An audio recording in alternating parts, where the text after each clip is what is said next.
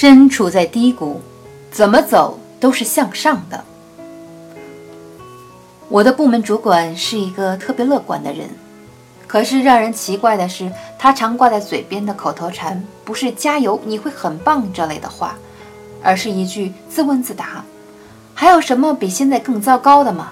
没有。如果你认为他是个消极的人，并因此而变得消沉，那么你很快就能领略到什么叫做河东狮吼。因为他的话外音并不是消极的告诉我们现在太糟糕了，我也无能为力了，而是在说现在已经是最糟糕的情况了。所以你们不管做什么都伤害不到我，也伤害不到公司了。你们就尽情去做吧，那样才有可能翻盘的可能。或者每次都怀着这样的心情，所以哪怕真的进入了绝境，我们也并不是真的绝望，而是在困难时。有敢于尝试的勇气，这种死马当成活马医的乐观主义精神，最后让我们的部门成了公司盈利最多的部门。人们常说，如果你还没有长大，那么你一定没有经历痛彻心扉的磨难。只有人生到了低谷，你才会拼命的要向上爬。在这个过程中，你会不断的磨练自己，锻炼自己，积蓄能量，完成一次凤凰涅槃。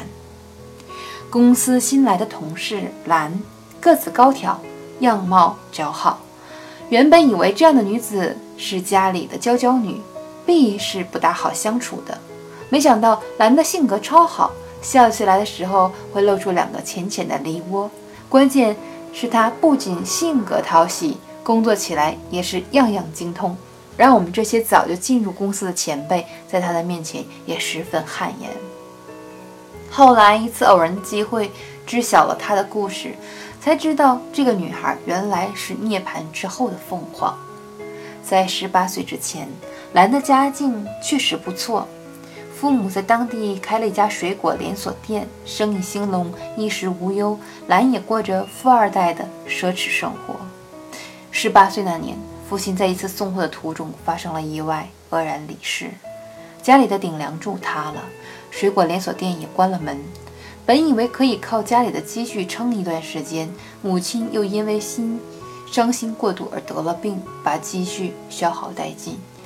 身为长女的兰不得不放弃了大一的学业，出来工作。她独自一人来到了北京。刚到北京的时候，她觉得自己虽然算不上是个大学生，但好歹也读过高中，找一个销售的工作应该没有问题。然而事实却让他大受打击。北京到处处处都是高学历的、有经验的人，青涩的他在偌大的北京想要立稳脚，谈何容易？在找了半个月工作无果之后，兰失去了刚来到北京时挑三拣四的心，在朋友的介绍下，成了一家饭店的服务员。他当时在后厨帮忙，夏天的后厨简直就是蒸笼，每天泡在蒸笼里的兰也成了水煮鸭。身上总是湿漉漉的，从早上五点到下午六点，不停地端菜拖地，有时还要早起负责工作人员的早餐。